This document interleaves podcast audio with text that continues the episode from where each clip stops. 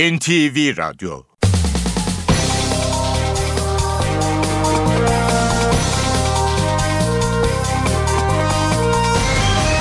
İşe Giderken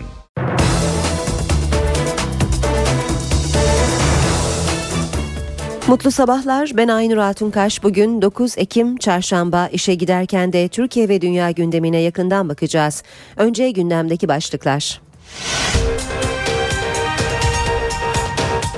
Yargıtay 365 sanıklı balyoz davasına ilişkin kararını bugün açıklayacak. Yargıtay'ın kararı bozma ve tahliye yetkisi de var.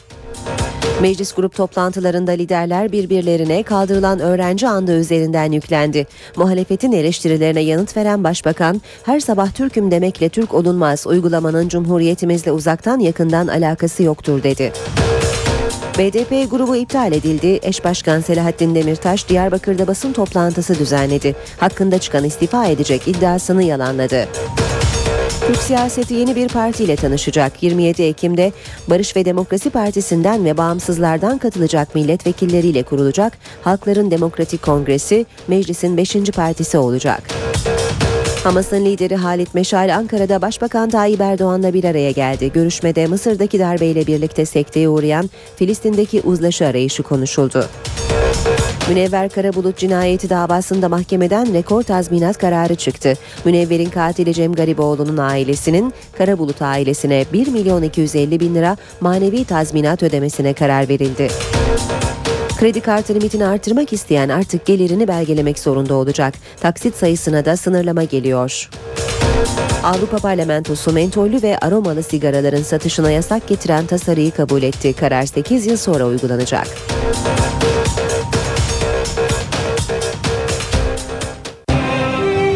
İşe giderken gazetelerin gündemi.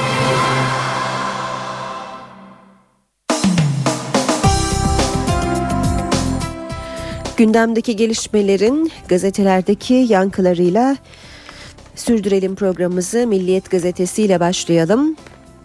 En acı rekor diyor Milliyet manşetinde. Münevver Karabulut'un anne babası Garipoğlu ailesinden 1 milyon 287 bin lira tazminat kazandı. Ancak avukatları kayıtlı mal varlıkları yok bir şey alamayacağız dedi. Cem Garipoğlu tarafından öldürüldükten sonra cesedi parçalara ayrılan Münevver Karabulut'un ailesi 4 yıl süren hukuk savaşında rekor bir tazminat kazandı. Mahkeme cinayetin ardından delilleri karartmak ve oğullarının 197 gün kaçmasına yardım etmekle suçlanan Garipoğlu ailesinin 37.500 lira maddi 1 milyon 250 bin lira manevi tazminat ödemesine hükmetti. Duruşma sonrası konuşan Karabulut ailesinin avukatı Ep Özdemir, cinayetin sonrası aile üzerine kayıtlı ev, araba gibi varlıkların satıldığını öne sürerek bütün varlık kalemleri kaçırılmış, icra yoluna başvuracağız ancak herhangi bir şey alamayacağız dedi. Ep Özdemir dava safhasında Gariboğlu ailesinin 2 milyon liralık zinet eşyasının olduğunu söyledi. Yine milliyetten aktarmaya devam edelim. Muhalefete milli davet. Gençlik ve Spor Bakanı Suat Kılıç Cuma akşamı Estonya ile oynayacağımız kritik milli maça CHP ve MHP'nin yanı sıra BDP'den de milletvekillerini davet ettiğini açıkladı. O coşkuyu sadece ben Türk'üm diyenlerin değil, herkesin yaşaması gerektiğini söyleyen Kılıç, bu AK Partililerin olduğu kadar BDP'lilerin de milli takımı dedi. Hürriyet gazetesiyle devam edelim basın özetlerine. Pınar'ın 11'i diyor Hürriyet manşette. Polis otobüsünde tecavüz tehdidine uğradığını öne süren ve hakkında polise mukavemetten dava açılan Pınar'ı İstanbul Barosu savunacak. İstanbul Baro Başkanı Ümit Kocasakal, Ayşe Arman'ın yaptığı röportajda gezi eylemleri sırasında polis otobüsünde tecavüz tehdidi yaşayan Pınar'ın ne zamanki emniyette baronun avukatlarını gördüm, mutluluktan havalara uçtum sağ olsunlar onlar yardım etti sözlerini değerlendirmiş. Kocasakal gurur duyduk avukatlık bu vatandaşın hakkını hukukunu biz biz ararız dedi. Devam edelim yine hürriyetten bir başlıkla. Andımız yazarı sözüm ona bir bilim insanıydı. Başbakan Erdoğan andımızın yazarı Reşit Galip Türkçe ezan zulmünün mimarlarındandır. Ayrıca insanları kafa taslarına göre sınıflandıran sözüm ona bir bilim insanıydı dedi.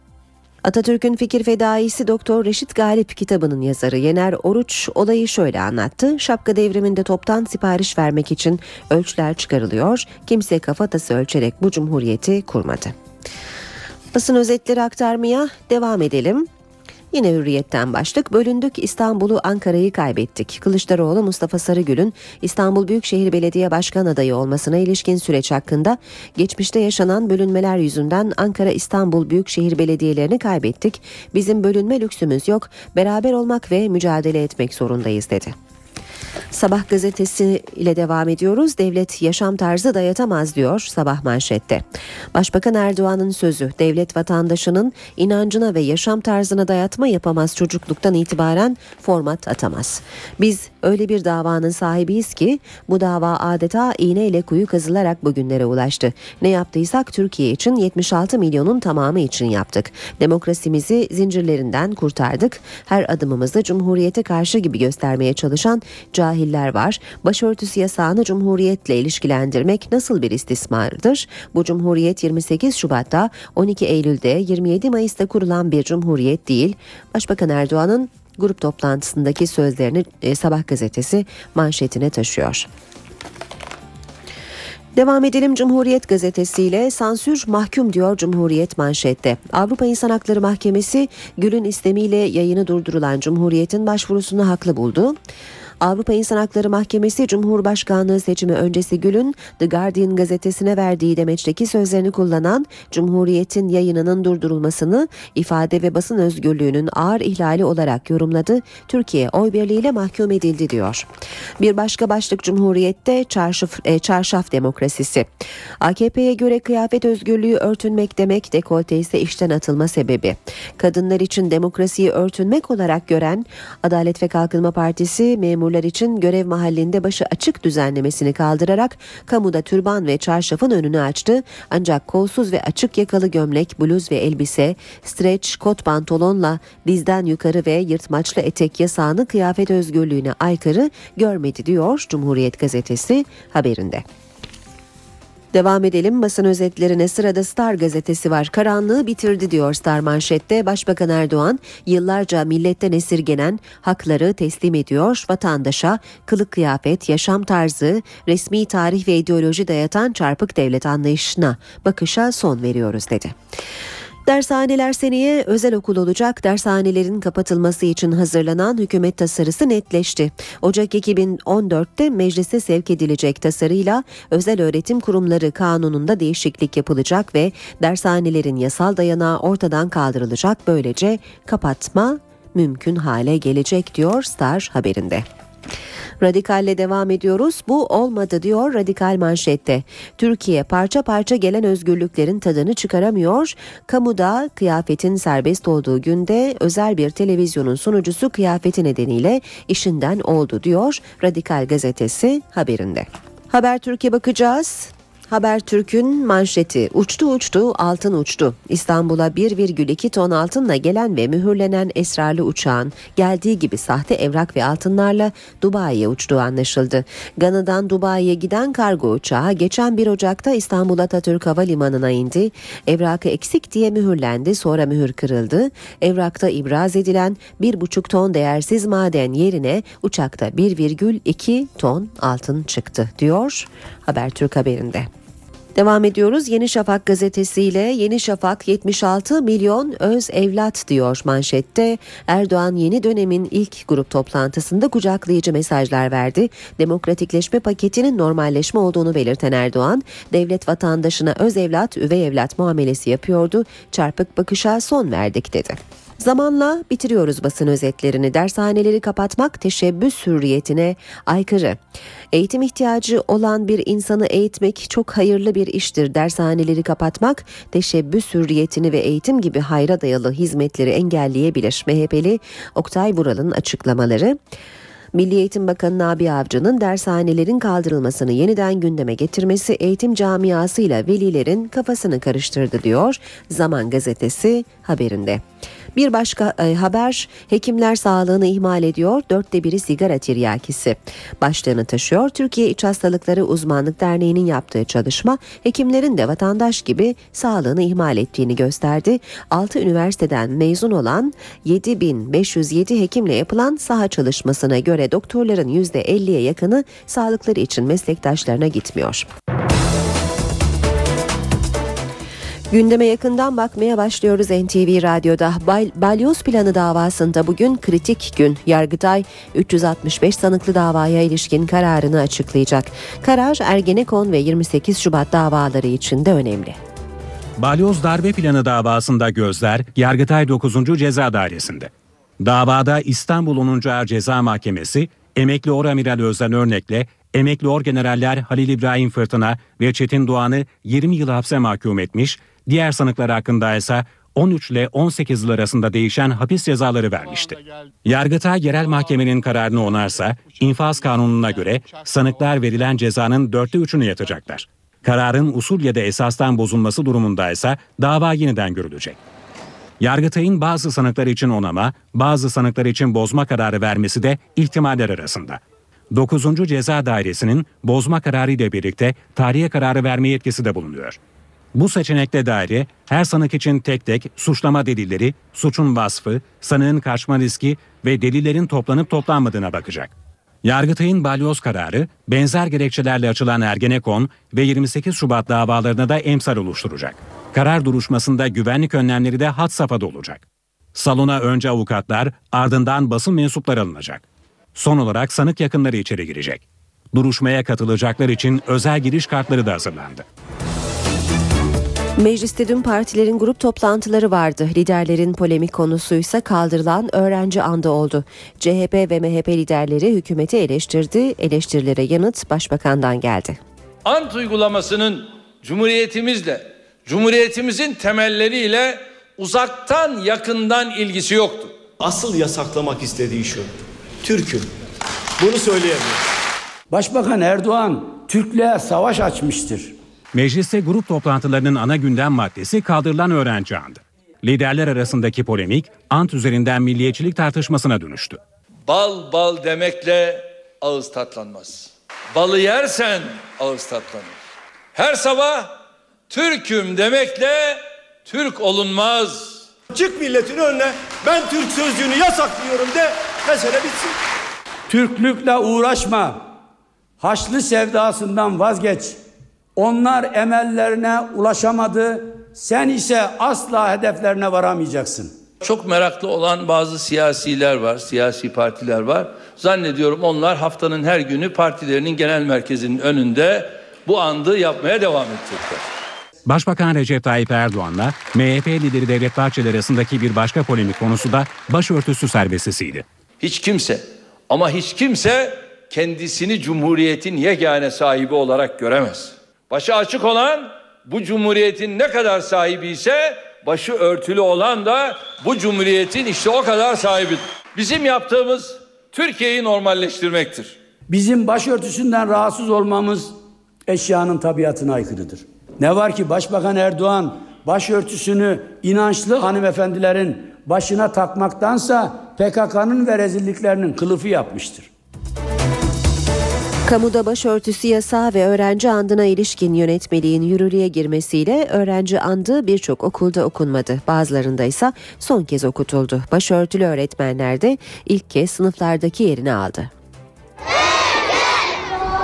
Demokratikleşme paketinde yer alan iki önemli uygulama resmi gazetede yayınlanmasıyla hayata geçti. Kamuda başörtüsü yasağı ve öğrenci andı tarih oldu. Kamu kurum ve kuruluşlarında başörtüsüne serbestlik getiren düzenleme ile başkentte kamu çalışanları ilk kez iş yerlerine başörtüleriyle gitti. Hani başörtüsü insanlara engel olmamalı. Sadece sınırları olmalı. Öğrenci andının kalktığı ilk günde okullarda farklı uygulamalar yaşandı. İstanbul'da bazı okullarda ant okundu, bazılarında ise öğrenciler doğrudan sınıflara alındı. Yeni uygulama velileri de ikiye böldü. Bütün okullarda bunun devam etmesini istiyoruz. Bunu kaldırılmasını istemiyoruz. Yasağın kalkmasıyla başörtülü öğretmenler de sınıflarda yerini aldı. Öğrenci andı doğudaki bazı illerde yönetmelik değişikliği hakkında bilgisi olan okullarda okunmadı. Yeni yönetmeyle göre bundan sonra sabahları okula içeri girerken andımızı okumadan içeriye gireceğiz. Ant, bölgedeki bazı okullarda ise son kez okundu. Doğu illerinde de öğretmenler de derse başörtülü girdi. Ee, üniversitede bunun zorluğunu yaşadık ama şu an gerçekten hani e, çok rahat bir şekilde gidip e, çıkabiliyorum derslerime. Barış ve Demokrasi Partisi'nin eş başkanı Selahattin Demirtaş dün sürpriz bir kararla partisinin grup toplantısını iptal etti. Onun yerine Diyarbakır'da bir basın toplantısı düzenledi. Demirtaş hakkında çıkan istifa edecek iddiasını yalanladı. Demokratikleşme paketine yönelik de sert konuştu. Partimizde eş başkanlık konusunda bir tartışma yoktur. İstifa gibi bir durum bir tartışma söz konusu değil. Ama BDP'de kongre krizi haberlerine eş genel başkan Selahattin Demirtaş Diyarbakır'da noktayı koydu. İddia edildiği gibi parti içi işleyişte sorun olmadığını söyleyen Demirtaş, yerel seçimlere kadar olağanüstü kongre gündeme gelmeyecek dedi. BDP eş başkanı demokratikleşme paketiyle ilgili de ilk kez konuştu. Çözüm sürecinin riske atıldığını söyledi. Hükümet şu anda fiilen olmasa bile kamuoyu nezdinde süreci bitirmiş durumdadır. Müzakereye cesaretiniz yoksa paçaları niye sıvadınız? Başından beri sürece kredi veriyoruz, sürece destek veriyoruz. Ve sürece verdiğimiz kredinin yüzde seksenini AKP kendine harcamıştır. Seçim barajının tamamen kaldırılmasını isteyen Demirtaş, yerel seçimlerde Diyarbakır Büyükşehir Belediye Başkanlığı için kadın aday göstereceklerini açıkladı. Yerel seçimlerde mevcut milletvekillerinin aday olmayacakları mesajını da verdi. Başörtülü kadının yaşamın her alanda yer almasından partimiz çekilmez. Tam tersine destekleriz. Doğru olandır. Bizim korktuğumuz başı kapalı erkeklerdir. Zihni kapalı erkeklerdir. Asıl tehlike bunlardır. Ve bunlar şimdi başörtülü kadınlar üzerinden yine siyasi rant elde etmeye çalışıyorlar. Siyaseti yeni bir partiye merhaba demeye hazırlanıyor. 27 Ekim'de kurultayını yaparak partileşecek olan Halkların Demokratik Kongresi, BDP'den ve bağımsızlardan katılacak milletvekilleriyle meclisin 5. partisi olacak.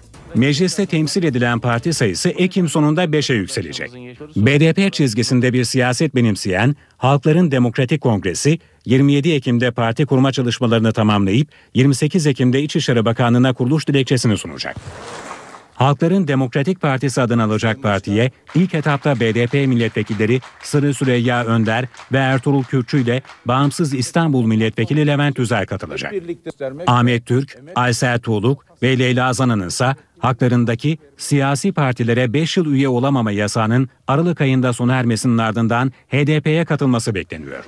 HDP Barış ve Demokrasi Partisi gibi eş başkanlık sistemiyle yönetilecek ve parti kadrolarında %50 kadın kotası uygulanacak. Henüz kuruluş aşamasını tamamlamasa da HDP yerel seçim stratejisini de belirlemiş durumda. BDP ile ittifak yapacak olan HDP, Doğu ve Güneydoğu'da BDP'nin adaylarını destekleyecek. Batı bölgelerinde ise kendi adaylarıyla sandık yarışına katılacak. Yeni yasama yılının ilk grup toplantılarında liderler gündemi değerlendirirken salonlarda da renkli görüntüler vardı. Bugünleri gösteren Rabbime hamdolsun. AK Parti yeni yasama yılındaki ilk grup toplantısını yaptı. Başbakan Recep Tayyip Erdoğan'ın kamuda başörtüsünü serbest bırakan düzenleme ile ilgili sözleri toplantıya katılanları ağlattı. Toplantıda bakanlara gönderilen dosyalar ve bazı milletvekillerinin yerel seçim öncesi kendi bölgelerinde aday sıralaması yapması dikkat çekti. Toplantının ilginç bir de konuğu vardı. Başbakanla görüşmek için tam 370 kilometre koşan Uşaklı ultramaratoncu Akın Yeniceli Erdoğan'a Türk bayrağı hediye etti. CHP grubunda ise Ergenekon davasından tarihi olan Zonguldak milletvekili Mehmet Haberal heyecanı var. Haberal seçildikten 27 ay sonra ilk kez grup toplantısına katıldı. Sayın Genel Başkan'ın konuştuğu yerde benim konuşmam e, uygun olmaz. MHP lideri Bahçeli ise geçen hafta ara verdiği prompter uygulamasına geri döndü. Toplantı öncesinde Turul Türkeş tek tek milletvekillerinin fotoğraflarını çekti. İstanbul Büyükşehir Belediye Başkanlığı'na aday adaylığını açıklayan Gürsel Tekin ve adı CHP'nin İstanbul adayı olarak anılan Mustafa Sarıgül NTV'ye konuştular. Tekin Gezi Parkı eylemleri üzerinden Sarıgül'e yüklendi. Sarıgül yanıt verdi. CHP Genel Başkan Yardımcısı Gürsel Tekin ismi İstanbul'dan CHP'nin Büyükşehir Belediye Başkan adayı olarak geçen Mustafa Sarıgül'ü hedef aldı. Tekin Gezi Parkı olaylarına yeteri kadar destek vermediğini savunduğu Sarıgül'e yüklendi. Gezi Parkı ruhu da arkamda.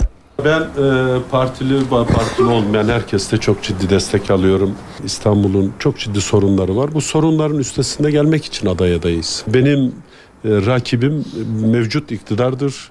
Gürsel Tekin aday olamaması halinde partisinin İstanbul adayına destek vereceğini söyledi. Cumhuriyet Halk Partisi'nin adayı kim olursa elbette bizim önemli olan asıl olan Cumhuriyet Halk Partisi'nin iktidarıdır. Gürsel Tekin'in bu sözlerine Sarıgül'den yanıt gecikmedi.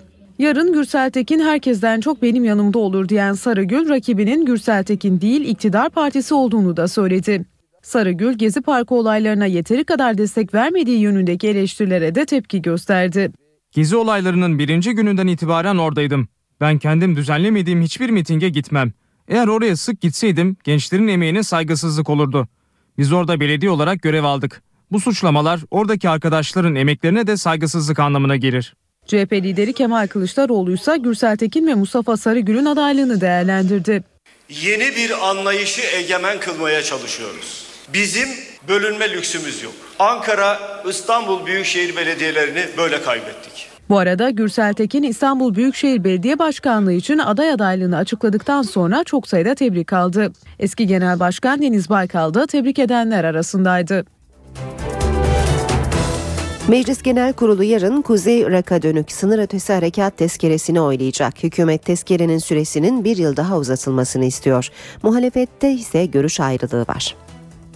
Meclis ikinci tezkere mesaisine hazırlanıyor.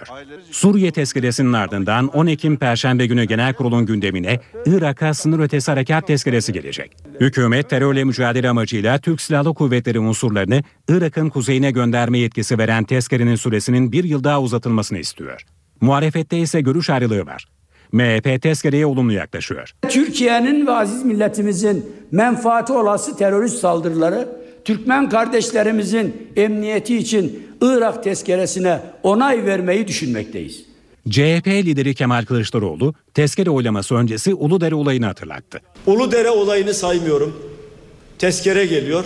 Yeniden izin istiyorlar. Parlamento izin verdi. Sen gittin kendi vatandaşlarını öldürdün. BDP ise hayır oyu vereceğini açıkladı. Bu çocuklar madem dağdan inecek niye tezkere çıkarıyorsunuz? Ne gerek var? Haftaya bilemedin 15 gün bilemedin bir ay sonra inmeleri lazımdı bunların. Geri dönüşün başlaması lazımdı. Hani gündemde bile değil. Hamas'ın lideri Halit Meşal Ankara'da Başbakan Erdoğan'la bir araya geldi. Öncesinde de MİT müsteşarı ile görüştü. Görüşmelerin ana gündemi Mısır'daki darbeyle birlikte sekteye uğrayan Filistin'deki uzlaşı konusuydu.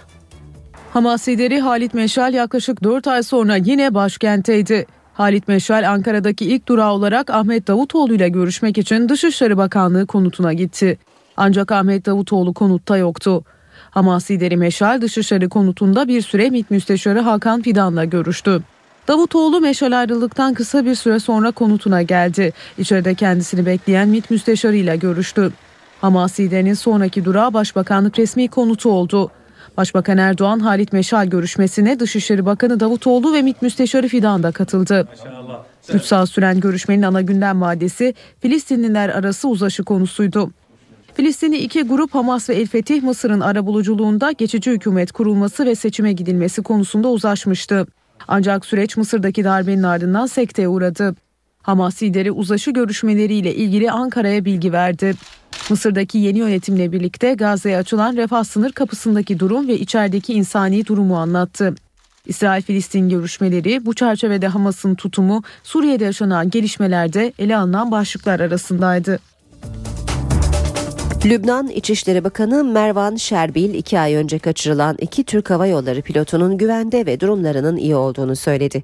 Lübnan İçişleri Bakanı Şerbil, Lübnan devleti pilotların en kısa zamanda serbest bırakılması için çaba harcıyor dedi. Şerbil, Suriye'de kaçırılan 9 Lübnanlı'nın serbest kalması an meselesi şeklinde bazı gazetelerde çıkan haberlerin ise net olmadığını söyledi. Şerbil, Lübnanlıları kaçıran kişilerle telefonla iletişim kurduğunu ve kaçırılanların hala Suriye topraklarında olduğunu belirtti. Türk pilotları kaçıranlar geçen yıl Suriye'de kaçırılan 9 Lübnanlı'nın serbest bırakılmasını talep etmişti. Yargıtay 365 sanıklı balyoz davasına ilişkin kararını bugün açıklayacak. Yargıtay'ın kararı bozma ve tahliye yetkisi de var. Meclis grup toplantılarında liderler birbirlerine kaldırılan öğrenci andı üzerinden yüklendi. Muhalefetin eleştirilerine yanıt veren başbakan, her sabah Türk'üm demekle Türk olunmaz, uygulamanın cumhuriyetimizle uzaktan yakından alakası yoktur dedi. BDP grubu iptal edildi. Eş Başkan Selahattin Demirtaş Diyarbakır'da basın toplantısı düzenledi. Hakkında çıkan istifa edecek iddiasını yalanladı. Türk siyaseti yeni bir partiyle tanışacak. 27 Ekim'de BDP'den ve bağımsızlardan katılacak milletvekilleriyle kurulacak Halkların Demokratik Kongresi meclisin 5. partisi olacak. Hamas'ın lideri Halit Meşal Ankara'da Başbakan Erdoğan'la bir araya geldi. Görüşmede Mısır'daki darbeyle birlikte sekteye uğrayan Filistin'deki uzlaşı arayışı konuşuldu.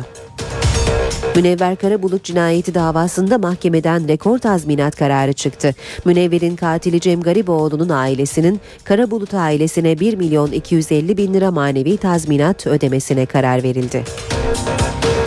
Kredi kartı limitini arttırmak isteyen artık gelirini belgelemek zorunda olacak. Taksit sayısına da sınırlama geliyor. Avrupa Parlamentosu mentollü ve aromalı sigaraların satışına yasak getiren tasarıyı kabul etti. Karar 8 yıl sonra uygulanacak.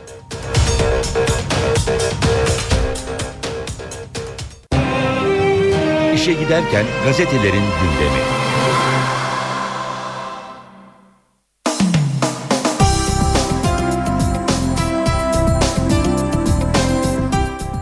Şimdi gazetelerden önce manşetler aktaralım sonra spor haberleri okuyacağız. Milliyet gazetesinde muhalefete milli dava diyor, davet diyor.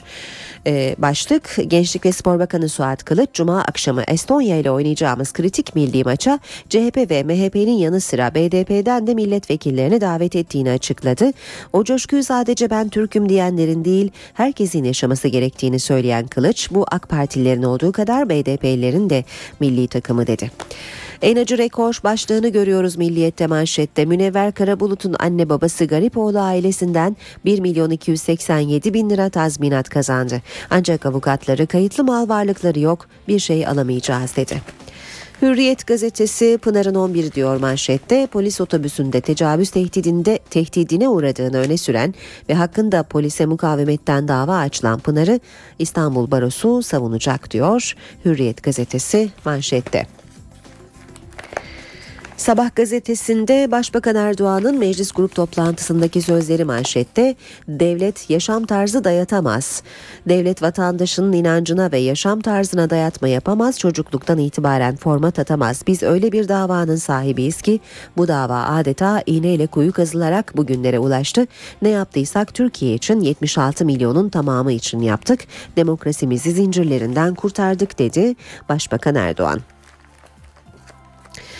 Star gazetesi karanlığı bitirdi başlığını manşetine taşımış Başbakan Erdoğan yıllarca milletten esirgenen hakları teslim ediyor. Vatandaşa kılık kıyafet, yaşam tarzı, resmi tarih ve ideoloji dayatan çarpık devlet anlayışına, bakışa son veriyoruz dedi.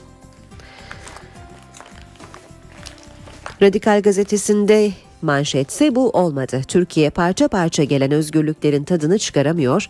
Kamuda kıyafetin serbest olduğu günde özel bir televizyonun sunucusu kıyafeti nedeniyle işinden oldu diyor radikal manşette. Cumhuriyet gazetesi de çarşaf demokrasisi demiş. AKP'ye göre kıyafet özgürlüğü örtünmek demek, dekolte ise işten atılma nedeni. Kadınlar için demokrasiyi örtünmek olarak gören Adalet ve Kalkınma Partisi, memurlar için görev mahallinde başı açık düzenlemesini kaldırarak kamuda türban ve çarşafın önünü açtı diyor. Cumhuriyet, ancak kolsuz ve açık yakalı gömlek, bluz ve elbise, streç, kot pantolonla dizden yukarı ve yırtmaçlı etek yasağını kıyafet özgürlüğüne aykırı görmedi diye devam ediyor haber. Yeni Şafak'ın da manşetine bakalım. 76 milyon öz evlat diyor Yeni Şafak manşette. Erdoğan yeni dönemin ilk grup toplantısında kucaklayıcı mesajlar verdi. Demokratikleşme paketinin normalleşme olduğunu belirten Erdoğan, devlet vatandaşına öz evlat, üvey evlat muamelesi yapıyordu. Çarpık bakışa son verdik dedi. Zaman manşette dershaneleri kapatmak teşebbüs hürriyetine aykırı demiş. Bu konudaki görüşlere yer vermiş. MHP'li Oktay Vural'ın e, şu sözleri başlıkta eğitim ihtiyacı olan bir insanı eğitmek çok hayırlı bir iştir. Dershaneleri kapatmak teşebbüs hürriyetini ve eğitim gibi hayra dayalı hizmetleri engelleyebilir. Habertürk'le de bitirelim bu bölümü. E, ardından spor haberlerine geçeceğiz. Uçtu uçtu altın uçtu.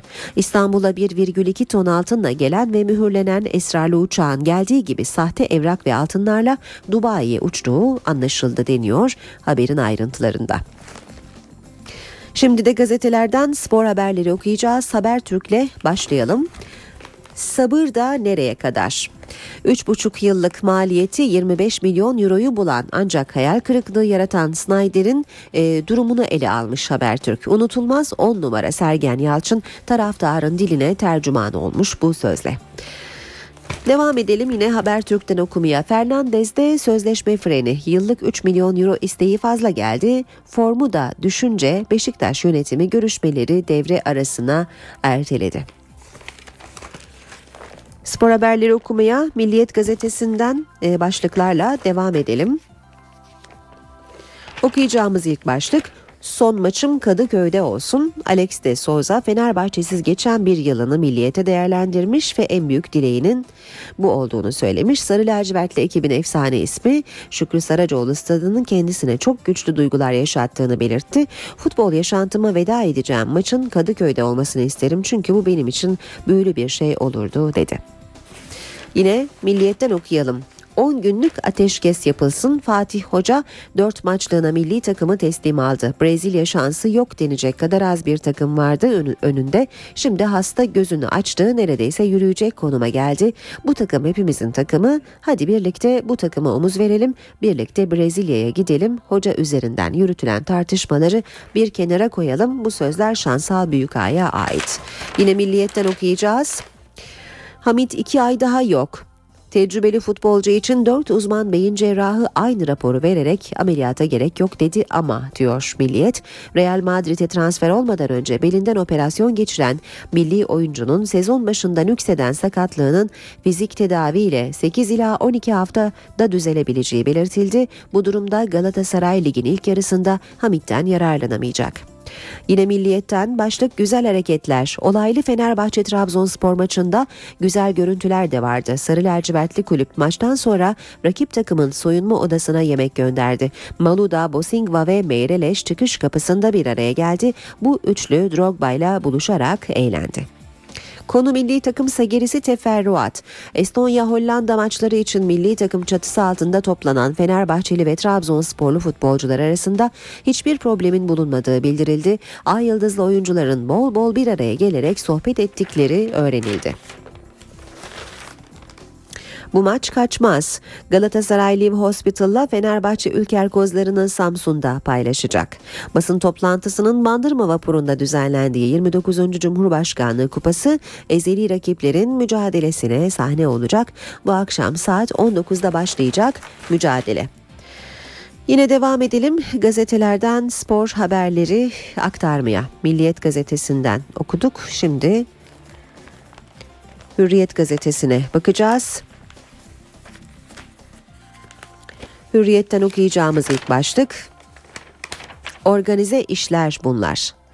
Türkiye Futbol Federasyonu'na öfke duyan sarı kırmızılı yönetim şampiyon olmamaları için kampanya başlatıldığını düşünüyor. Beşiktaş derbisi sonrası 3 puanlarının tescil edilmemesi üzere Galatasaray'da konuşulan konu şu. Önümüzü kimseye e, önümüzü kesmeye çalışıyorlar. Bu olaylar sezon başında terime yapılan teklifle başladı. Ve Bülent Tulun otobüsten indi. İzmir'deki bu görüntünün tekrarı bir daha olmayacak. Terimin yerinde oturması tepki gören Galatasaray Sportif Koordinatörü Florya'da olmayacak. Mancini'ye destek için Ünal Aysal'ın talimatıyla İzmir'e giden Tulun'un yarattığı sıkıntı sonrası kendisine hassas dönemde tahriklere fırsat verecek davranışlardan uzak durması gerektiği söylendi deniyor haberde. Sevindiren rakamlar, istatistikler birçok konuda sarı lacivertlileri ligin en iyisi olarak gösteriyor.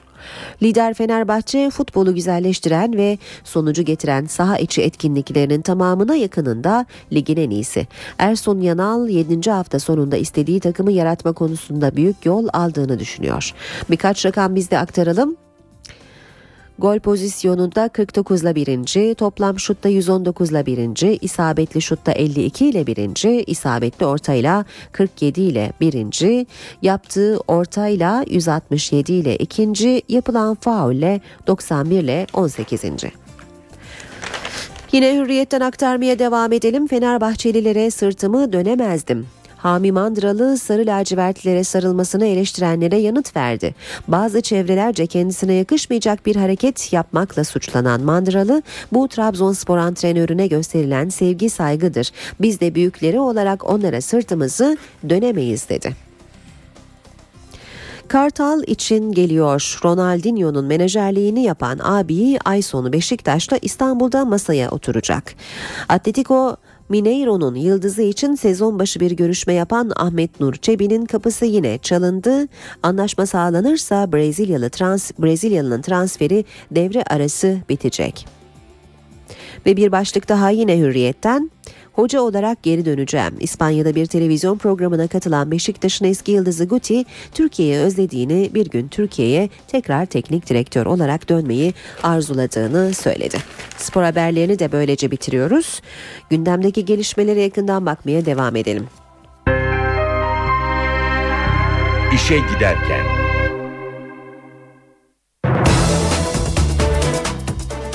Münevver Karabulut cinayeti davasında mahkemeden rekor tazminat kararı çıktı. Münevver'in katili Cem Gariboğlu'nun ailesinin Karabulut ailesine tam 1 milyon 250 bin lira manevi tazminat ödemesine karar verildi. 1 milyon 250 bin manevi, 37 bin maddi. Münevver Karabulut cinayetinde rekor tazminat kararı çıktı. Mahkeme hakimi olaydan manevi zarar gören ailenin sağlık problemleri de yaşadığını göz önüne alarak cinayet hunharca ve canavarca hislerle işlenmiştir. Bu nedenle takdiri indirim nedenleri uygulanmamıştır dedi. Vekalet aldıktan iki yıl sonra ne yazık ki bu tazminat davasını açtık. Sırf kamuoyunda materyalist kaygılarla hareket ediliyor intiba uyanmasın diye. Manevi tazminat e, yönünden e, 1 milyon 250 bin lira, maddi tazminat yönünden ise o e, yazılı basında da yansıdığı üzere 37 bin liralık bir talep kabul gördü. Mahkeme anne Nagihan Karabulut ve baba Süreyya Karabulut için 500'er bin, kardeş İbrahim Enver Karabulut için de 250 bin lira tazminat verilmesine hükmetti. Bugün mahkeme manevi tazminat açısından önemli bir karar, emsal mahiyette bir karar verdi ama bu karar sembolik bir karar, uygulanabilirliği olan bir karar değil. Çünkü davalardan Cem Gariboğlu cezaevinde, adına kayıtlı hiçbir şey yok. Karar cinayet davaları içinde bugüne kadar verilmiş en yüksek tazminat olarak kayıtlara geçti. İstanbul Beyoğlu'nda çalıştığı iş yerinin 200 metre karşısındaki bir binadan açılan ateş sonucu hayatını kaybeden Emine Yıldırım'ın katil zanlısı yakalandı. Cinayet masası dedektifleri tekstil atölyesinde çalışan 12 yaşındaki Emine Yıldırım'ın katil zanlısı olduğu iddia edilen Can Sevgiye'yi yakaladı. Polis ekipleri Emine Yıldırım'ın üzerinden çıkan mermi çekirdeğiyle ateş açılan yerdeki kovanların balistik incelemesinde uyuştuğu belir, bel, uyuştuğunu belirledi. Can Sevgiye emniyetteki ifade ifadesinde evde misafir olarak bulunduğunu 14 yıl önce hayatını kaybeden babasının silahını denemek amacıyla havaya birkaç el ateş ettiğini söyledi. Fenerbahçe Başkanı Aziz Yıldırım'a basın yoluyla hakaret ettiği öne sürülen Trabzonspor Kulübü Başkanı İbrahim Hacı Osmanoğlu'nun 6 yıl 2 aya kadar hapsi istendi. İstanbul Cumhuriyet Savcılığınca hazırlanan iddianamede Hacı Osmanoğlu'nun televizyon programlarında Yıldırım'a hakaret ettiği öne sürüldü. İddianamenin kabul edilmesi halinde Hacı Osmanoğlu hakim karşısına çıkacak. Trabzonspor Kulübü Başkanı ilk ifadesinde soruşturmaya konu olan sözleri sarf ettiğini kabul etmiş ancak söyle söylemlerinin ifade özgürlüğü kapsamında değerlendirilmesi gerektiğini belirtmişti. 13 ilde yasa dışı bahis operasyonu düzenlendi. 78 kişi gözaltına alındı. Gaziantep İl Jandarma Komutanlığı internet üzerinden yasa dışı bahis oynatıldığı ihbarı üzerine operasyon başlattı. 8 ay süren takip sonucu 13 ilde çeşitli adreslere eş zamanlı baskın yapıldı. 4'ü kamu görevlisi 78 kişi gözaltına alındı. Operasyonda 78 bilgisayar 97 cep telefonuna el konuldu. Şebekenin son 6 ayda 10 milyon lira kazanç sağladığı belirlendi. bence. Halk otobüsü şoförüne eşine az rastlanır ceza verildi. Yoldaki hız düşürme yükseltisine hızlı giren şoför yolcunun başını tavana çarpıp yaralanmasına neden olmaktan suçlu bulundu. Cezaya neden olan olay 4 yıl önce İstanbul'da meydana geldi. Ümraniye Kadıköy hattında çalışan halk otobüsünü kullanan şoför hız tümseyine hızlı girdi. Bu sırada zıplayan otobüsteki yolculardan biri başını otobüsün tavanına çarptı ve yere düştü. Yaralanan yolcu Mehmet Bektaş olayı yargıya taşıdı taşıdı. Hakim şoför Cemil Bingül'e 2 ay hapis cezası verdi ancak cezayı erteledi. 3 yıl süreyle de şoförlük mesleğini yapmasını yasakladı. NTV Radyo Yeni saate başlıyoruz. Herkese yeniden günaydın. Birazdan Gökhan'a buradan son hava tahminlerini alacağız ama önce gündemin başlıklarını hatırlatalım. Yargıtay 365 sanıklı balyoz davasına ilişkin kararını bugün açıklayacak. Yargıtay'ın kararı bozma ve tahliye yetkisi de var. Meclis grup toplantılarında liderler birbirlerine kaldırılan öğrenci andı üzerinden yüklendi. Muhalefetin eleştirilerine yanıt veren başbakan her sabah Türk'üm demekle Türk olunmaz. Uygulamanın cumhuriyetimizle uzaktan yakından alakası yoktur dedi. BDP grubu iptal edildi. Eş Başkan Selahattin Demirtaş Diyarbakır'da basın toplantısı düzenledi. Hakkında çıkan istifa edecek iddiasını yalanladı. Türk siyaseti yeni bir partiyle tanışacak. 27 Ekim'de BDP'den ve bağımsızlardan katılacak milletvekilleriyle kurulacak Halkların Demokratik Kongresi meclisin 5. partisi olacak. Hamas'ın lideri Halit Meşal, Ankara'da Başbakan Recep Tayyip Erdoğan'la bir araya geldi. Görüşmede Mısır'daki darbeyle birlikte sekteye uğrayan Filistin'deki uzlaşı arayışı konuşuldu.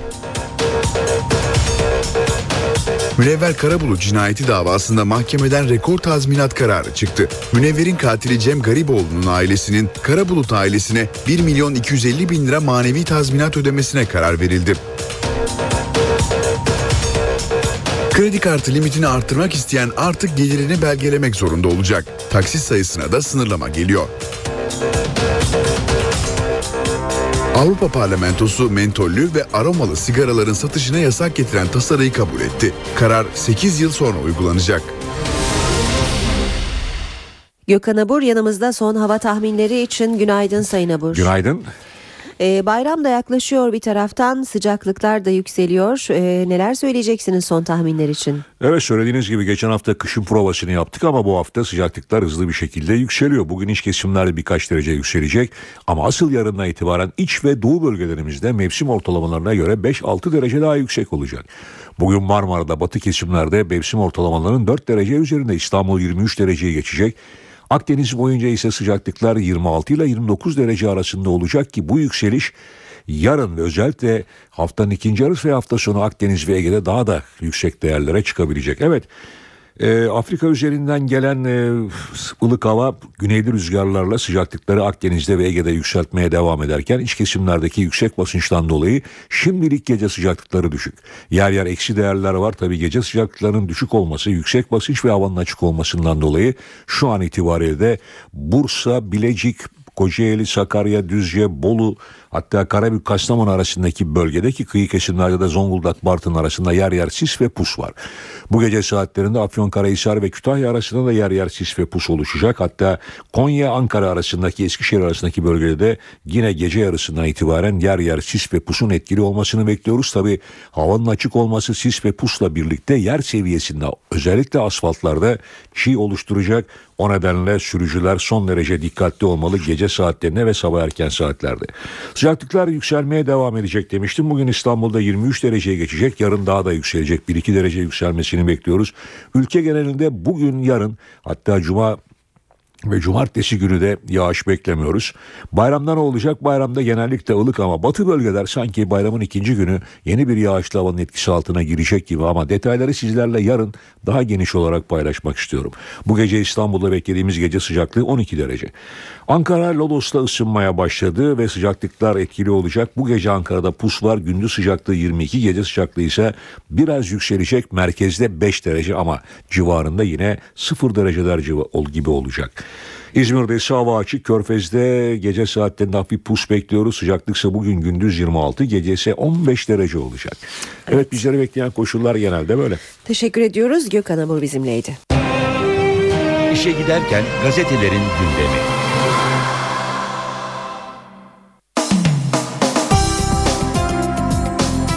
Gazetelerden başlıklar aktaracağız. Milliyet gazetesi muhalefete milli da davet diyor.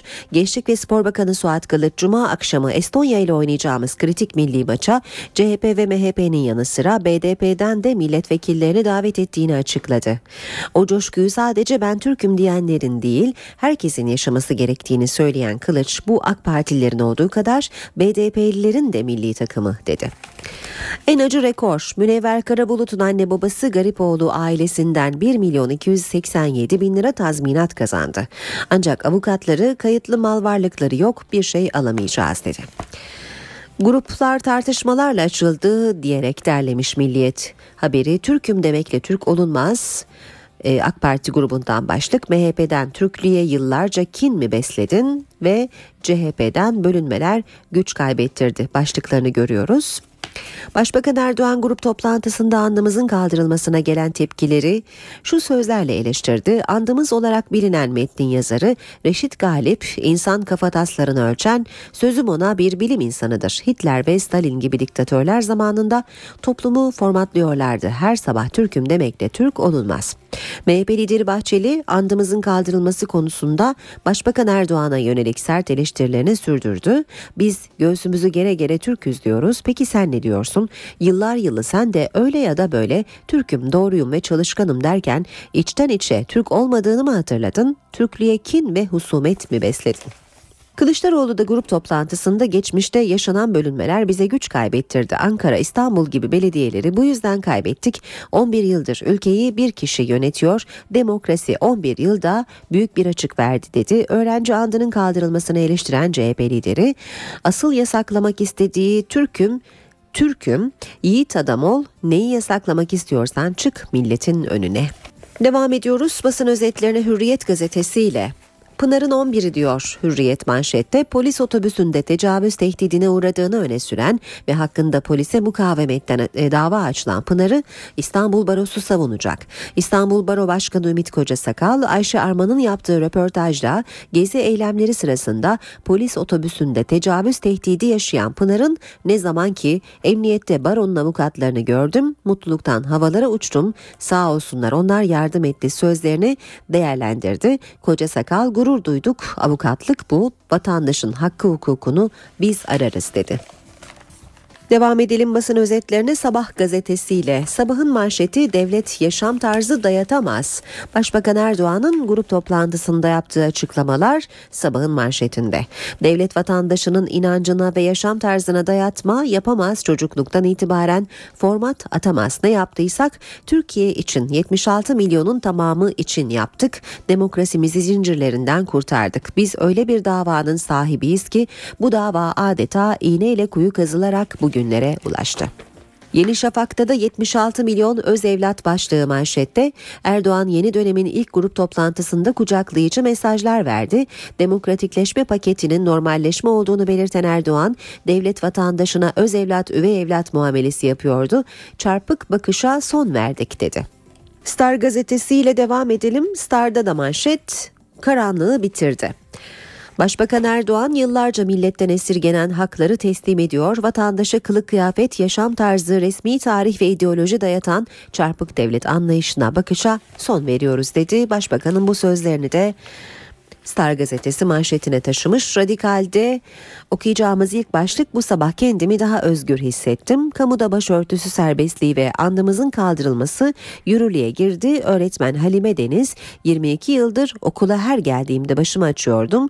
İş, ev ve sosyal hayatım aynı çizgide bütünleştiği için çok mutluyum dedi. Radikal'in manşeti ise bu olmadı. Türkiye parça parça gelen özgürlüklerin tadını çıkaramıyor. Kamuda kıyafetin serbest olduğu günde özel bir televizyonun sunucusu kıyafeti nedeniyle işinden oldu. Cumhuriyet gazetesinde ise manşet çarşaf demokrasisi AKP'ye göre kıyafet özgürlüğü örtünmek demek dekolte ise işten atılma nedeni. Kadınlar için demokrasiyi örtünmek olarak gören AKP memurlar için görev mahallinde başı açık düzenlemesini kaldırarak kamuda türban ve çarşafın önünü açtı. Ancak kolsuz ve açık yakalı gömlek, bluz ve elbise, streç, kot pantolonla dizden yukarı ve yırtmaçlı etek yasağını kıyafet özgürlüğüne aykırı görmedi. Dileğimiz babamızı alıp eve dönmek yine Cumhuriyet'ten bir başlık. 361 sanıklı balyoz planı davasının temiz incelemesini yapan Yargıtay 9. Ceza Dairesi heyeti kararını bugün açıklayacak. İstanbul 10. Ağır Ceza Mahkemesi'nce verilen kararın bozulmasını bekleyen tutuklu askerlerin aileleri Yargıtay hakimleri bize Türkiye'de adil hakimler de var dedirtsinler istiyoruz. Dileğimiz bugün babamızı alıp eve dönmek diye konuştu. Zaman gazetesi var sırada dershaneleri kapatmak teşebbüs hürriyetine aykırı. Milli Eğitim Bakanı Nabi Avcı'nın dershanelerin kaldırılmasını yeniden gündeme getirmesi eğitim camiasıyla velilerin kafasını karıştırdı diyor ve bazı görüşlere yer veriyor. E, MHP'li Oktay Vural'ın eğitim ihtiyacı olan bir insanı eğitmek çok hayırlı bir iştir. Dershaneleri kapatmak teşebbüs hürriyetini ve eğitim gibi hayra dayalı hizmetleri engelleyebilir. Sözü başlıkta. Habertürk'ten de okuyalım. E, manşet ve bitirelim bu bölümü. Uçtu uçtu altın uçtu. İstanbul'a 1,2 ton altınla gelen ve mühürlenen esrarlı uçağın geldiği gibi sahte evrak ve altınlarla Dubai'ye uçtuğu anlaşıldı diyor Habertürk haberinde. İşe giderken de birlikteyiz. İstanbul ve Ankara'dan e, canlı bağlantılarımız olacak demiştik. Önce İstanbul'dayız. İstanbul polisi sabaha karşı bazı adreslere uyuşturucu baskınlar yaptı. Gözaltına alınanlar oldu. Şimdi operasyonu takip eden NTV muhabiri Baran Bila karşımızda. Baran. İstanbul Emniyeti son birkaç aydır operasyon için hazırlıktaydı ve bu sabah erken saatlerde günün ilk ışıklarıyla birlikte Vatan Emniyet Müdürlüğü'nden çıkan ekipler farklı adreslere eş zamanlı baskınlar yaptı. Operasyon ve baskınlar daha çok Sultan Gazi ve Sarıgöl bölgelerinde yoğunlaştı. Operasyona özel harekat ekipleriyle birlikte narkotik şube ekipleri katıldı ve önceden belirlenen adreslerde teker teker aramalar yapıldı. Gözaltılar oldu ve uyuşturucu madde araması yapıldı. Operasyonun daha çok uyuşturucu madde satıcılarına yönelik olduğu açıklandı. Gözaltılar var dediğimiz gibi ancak kaç kişinin gözaltına alındığı şu an belli değil, net değil. İlerleyen saatlerde emniyetten bununla ilgili bir açıklama yapılmasını bekliyoruz. Yine operasyonla ilgili detayları paylaşmak gerekirse, ayrıntıları paylaşmak gerekirse baskınlar yapıldığı sırada çevik kuvvet ekipleri de bölgedeydi. Onlar da baskın yapılan, arama yapılan noktalardaki sokakların başında nöbet tuttular. Herhangi bir aksilik yaşanmaması için onlar da tedbir aldılar. Ayrıca havadan da operasyona destek verildi. Polis helikopteri an an e, gelişmeleri takip etti ve aşağıdaki ekiplere bildirdi. Gözaltıların şu an tamamlandığını söyleyebiliriz ancak e, şüpheli adreslerde noktalarda aramalar devam ediyor. Ve şimdi Ankara'ya geçelim. Ankara'nın gündemine bakacağız. En önemli gelişme balyoz davası. Davanın bugün karar duruşması yapılacak Yargıtay'da. Saat 10'da açıklanması bekleniyor. Kararın Gökhan Gerçek davayı takip ediyor ve karşımızda şimdi Gökhan günaydın. Günaydın aynen. E, bugün neler olmasını bekliyoruz? Saat e, 10'da açıklanması bekleniyor dedik ama bir gecikme olabilir mi? Neler söylersin? Yarım saat içerisinde tüm kararların açıklanmasını bekliyoruz. Evet Cumhuriyet tarihinin belki de en önemli davalarından bir tanesi Balyoz. Tam 365 61 üst düzey askerin yargılandığı bir dava. Suçlama oldukça ağır. Hükümete karşı darbe girişiminde bulunmak. İstanbul 10. Ağır Ceza Mahkemesi verdi kararı. Yerel mahkeme olarak o mahkemeyi adlandırabiliriz. E, aralarında emekli oramiral Özden Örnek, emekli or generaller Halil İbrahim Fırtına ve Çetin Doğan 20 yıl hapis cezasına çarptırıldı. 43 sanık 18 yıl, 6 sanık 16 yıl, 28 sanık ise 13 yıl hapis cezasına çarptırıldı yerel mahkeme tarafından. Tabi e, yerel mahkeme kararı bağlayıcı değil Yargıtay açısından. Burada sil baştan savunmalar tekrar yapıldı. Yargıtay tarihinin en uzun soluklu savunma sürecini izledik. 17 gün boyunca 96 avukat 120 saat savunma yaptı. E, CD'lerin ve belgelerin sahteliğine atıtla yapıldı bu savunmalar. E, belgeler sahte ise e, şüphe vardır. Şüpheden de e, sanık yararlanır. Bu nedenle lehte karar vererek kararın bozulmasını e, sanıkların lehine bozulmasını talep ettiler. 120 saat süren bu savunmalarda. Tabii karar Yargıtay 9. Ceza Dairesi'nde 3 e, seçenekli bir karar olduğunu söyleyebiliriz. Karar onanabilir. İnfaz kanununa göre bu durumda sanıklar kendilerine verilen cezanın 4'te 3'ünü yatacaklar. 15 e, yıl ila, ila 9 yıl arasında değişen sürelerde cezaevinde kalacak bu durumda sanıklar. Karar bozulabilir usul veya esastan bu durumda dava İstanbul 10. Ağır Ceza Mahkemesi'nde yeniden yapılacak. Yargıtay'ın bazı sanıklar için onama, bazı sanıklar için bozma kararı vermesi de ihtimaller arasında tabi. Bu durumda aklında ceza yargıtayca bozulan sanıklar yeniden yargılanacak. Onama verilen sanıklar için ise hüküm kesinleşecek. Onlar cezaevinde kalmaya devam edecek. E, Yargıtay 9. Ceza Dairesi'nin bozma kararı ile birlikte tahliye kararı verme yetkisi de bulunuyor. E, bu yetki de 9. Ceza Dairesi'nin uhdesinde. Bu seçenekte daire her sanık için tek tek suçlama delilleri, suçun vasfı, kanın kaçma riski ve delillerin toplanıp toplanmadığına bakacak. Eğer bu e, ihtimaller yani bu seçenekler eğer sana uyuyorsa tahliye kararı da çıkabilir. Bu durumda sanıklar tutuksuz yargılanacak yeniden yargılama sürecinde.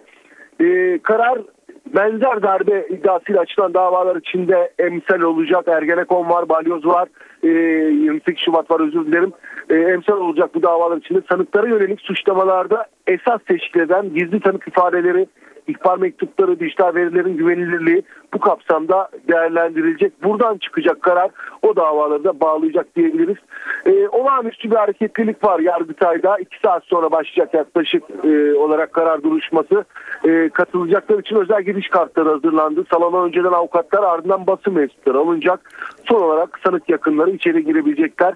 E, Yargıtay Genel Sekreterliği tarafından duruşma günü bina çevresinde güvenlik tedbirlerinin artırılması istendi. Silivri'de yaşananlara benzer görüntülerin yaşanmaması için emniyet birimlerinin de Yargıtay çevresinde, Başbakanlık çevresinde olağanüstü güvenlik önleminin de olduğunu söyleyebiliriz. Kritik karar ayrı saat 10.30 gibi açıklanacak. Teşekkür ediyoruz Gökhan Gerçek. Kolay gelsin. İyi yayınlar. İşe giderken Gündemin ayrıntılarına bakmaya devam edelim. İşe giderken de Milli Eğitim Bakanı Nabi Avcı'dan öğretmen adaylarına kötü haber geldi. Avcı öğretmen adayı olan gençlerin sayısıyla bakanlıkta istihdam edilebilecek öğretmen sayısının iki katı olduğunu söyledi. Avcı bütün dersliklerin tamamlandığı ve her derslikte en fazla 30 öğrencinin eğitim gördüğü, bütün okullarda tekli eğitime geçildiği durumda bile bakanlığın istihdam edebileceği öğretmen sayısı 125 bin ancak bu okullardan mezun olan gençlerimizin sayısı 250 bin civarında dedi.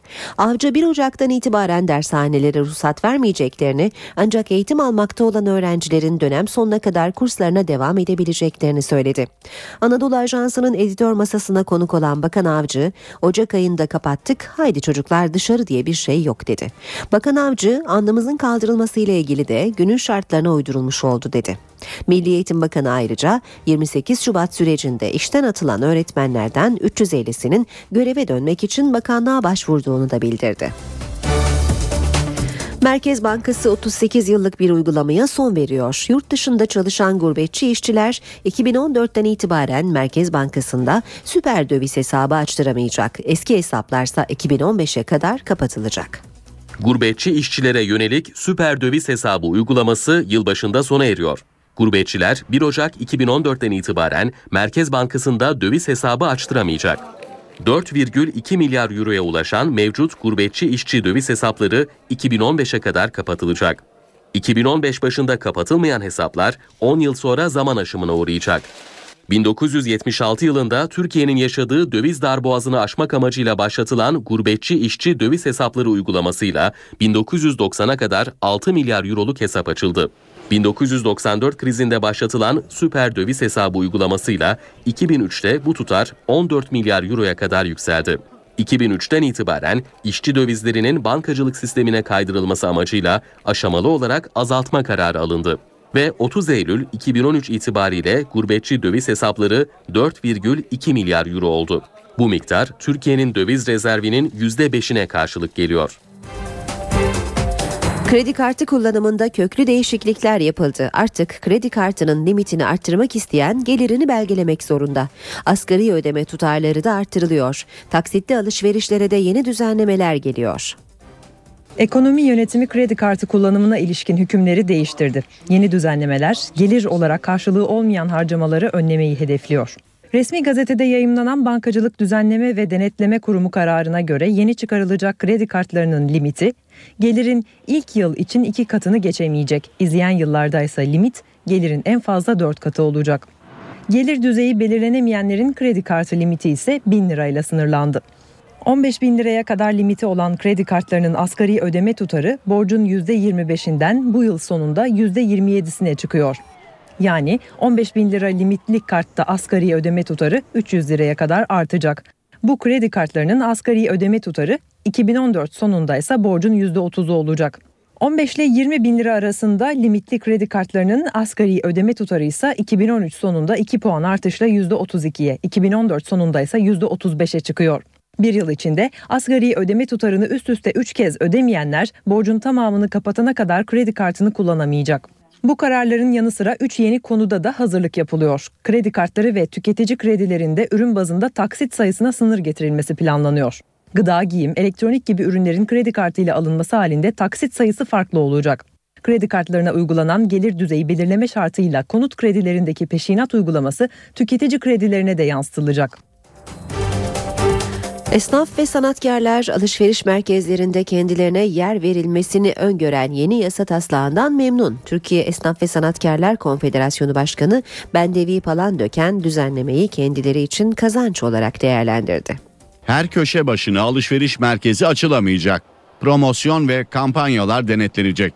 Alışveriş merkezlerinde küçük esnafa yer verilecek. Esnaf sanatçı açısından sevindirici. Çok olumlu buluyoruz. Böyle bir yasanın olmasını biz kazanç sayıyoruz. Gümrük ve Ticaret Bakanlığı perakende ticaretin düzenlenmesi hakkındaki yasa taslağını sektörün görüşüne sundu.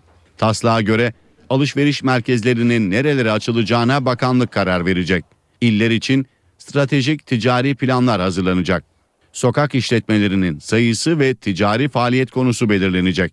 Aynı apartmanın altında iki tane bayan berberinin, kuaförünün veya iki tane bakkalın yan yana, iki kuru yemişçinin, iki tane lokantanın yan yana birbirlerinin işini baltalayacak veya e, bu ölçekte birbirlerine zarar verecekleri de e, krediye ulaşımlarında veya teşviklerde e, bunların yararlanmasını kaldıracak. İndirimli ve promosyonlu satış kampanyaları disiplin altına alınacak. Bunların süresine ilişkin esaslar belirlenecek. Ben bu kadar parayı niye daha dün verdim? Bugün bu indirim nereden çıktı? E zaten biliyorsunuz e, hiç dükkanların üzerindeki bu pankartlar kalkmıyor. E, tahliye oluyor, kapatıyoruz. Meğer sezonu kapatıyorlarmış. Yani müşteri yanılgılarına son verilecek. Hükümetin ekonomide önümüzdeki 3 yıla ilişkin hedeflerini içeren orta vadeli program açıklandı. Başbakan Yardımcısı Ali Babacan'ın açıkladığı programda büyüme hedefi 2013 için %3,6'ya, 2014 için de %4'e düşürüldü. 2013 yılı yıl sonu enflasyon hedefi de %6,8'e yükseltildi. 2015-2016 yıllarında enflasyonun %5 seviyesine gerilemesi hedefleniyor. Kişi başına gelirin 2016'da 12.670 dolara çıkması öngörülüyor. 2013'te %9,5 olması beklenen işsizlik oranı içinde 2016 hedefi %8,9 seviyesinde.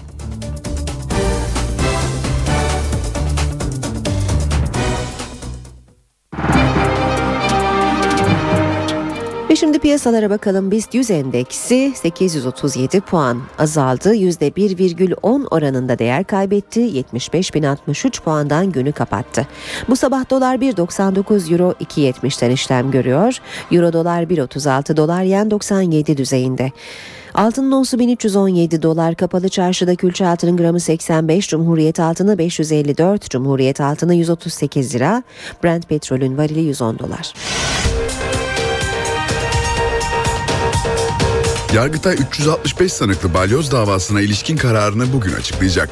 Yargıtay'ın kararı bozma ve tahliye yetkisi de var. Meclis grup toplantılarında liderler birbirlerine kaldırılan öğrenci andı üzerinden yüklendi. Muhalefetin eleştirilerine yanıt veren başbakan her sabah Türk'üm demekle Türk olunmaz. Uygulamanın cumhuriyetimizle uzaktan yakından alakası yoktur dedi. BDP grubu iptal edildi. Eş Başkan Selahattin Demirtaş Diyarbakır'da basın toplantısı düzenledi. Hakkında çıkan istifa edecek iddiasını yalanladı.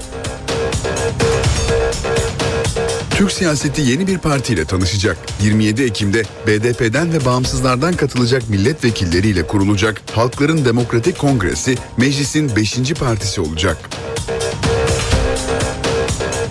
Hamas'ın lideri Halit Meşal Ankara'da Başbakan Recep Tayyip Erdoğan'la bir araya geldi. Görüşmede Mısır'daki darbeyle birlikte sekteye uğrayan Filistin'deki uzlaşı arayışı konuşuldu. Münevver Karabulut cinayeti davasında mahkemeden rekor tazminat kararı çıktı. Münevver'in katili Cem Gariboğlu'nun ailesinin Karabulut ailesine 1 milyon 250 bin lira manevi tazminat ödemesine karar verildi.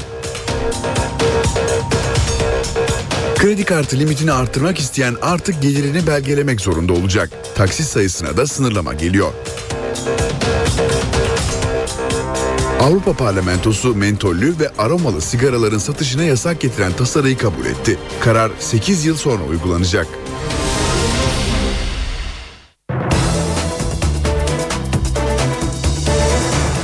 8.39 saat NTV Radyo'da işe giderkenin son bölümüne dünyanın gündemine bakarak başlıyoruz. Suriye'de kimyasal silahların imha çalışmaları sürüyor. Ülkedeki 100 uzman füze başlıklarını ve kimyasal bombaları imha ediyor. Suriye'de kimyasal silahları imha etmekle görevli uzmanlar iş başında. Şam'da kaldıkları otelden her sabah erken saatlerde ayrılan uzmanlar bir yandan tesisleri incelerken diğer yandan da imha sürecini yürütüyor. Tesislerdeki füze başlıkları ve kimyasal bombalar kullanılamaz hale getiriliyor.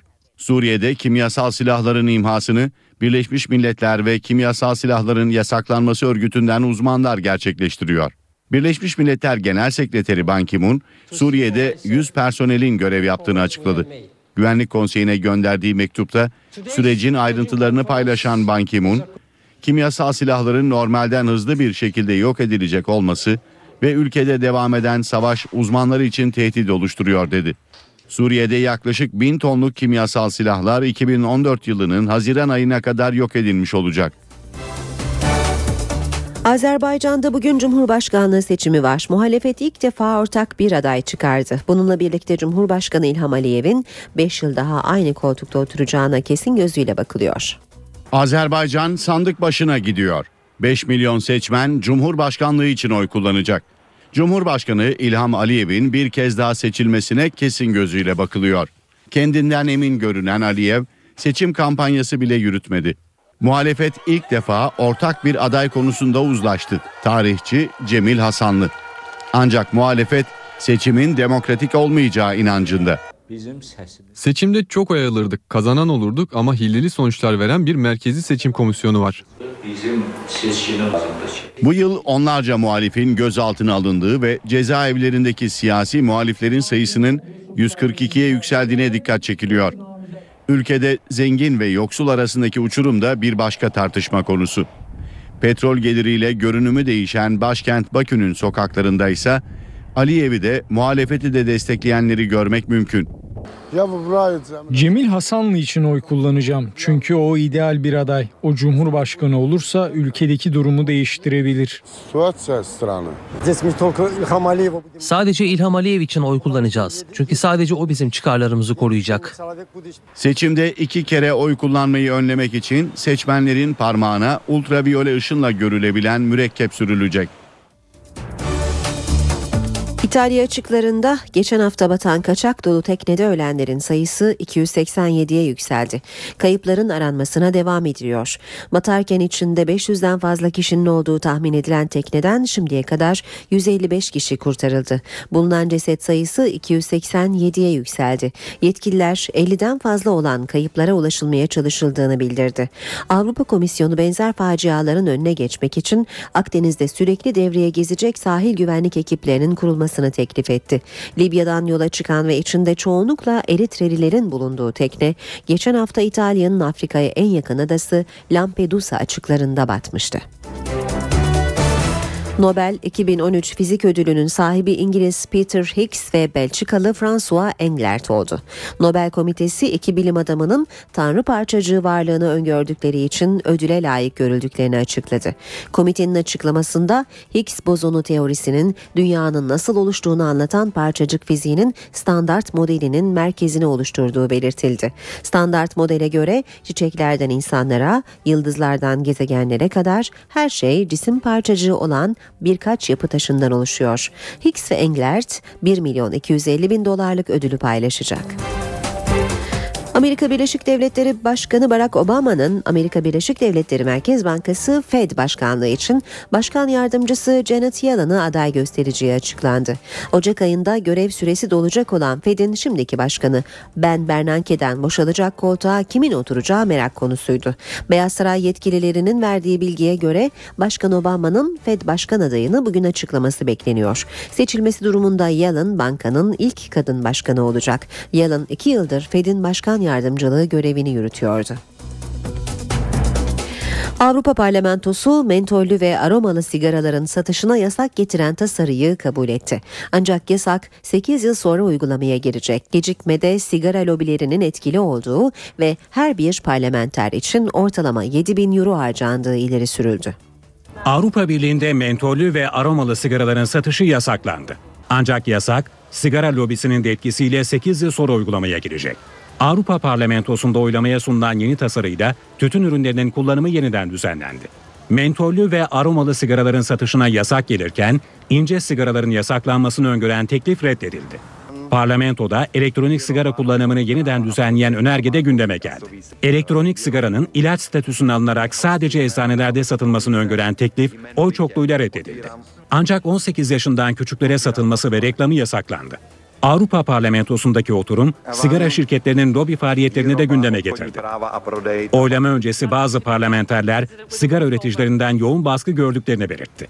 Sigara üreticilerinin lobi faaliyetleri çerçevesinde her bir parlamenter için 7 bin euro harcadığı öne sürüldü. Tasarının Avrupa Birliği ülkelerinde yürürlüğe girmesi için Avrupa Birliği Konseyi tarafından da onaylanması gerekiyor.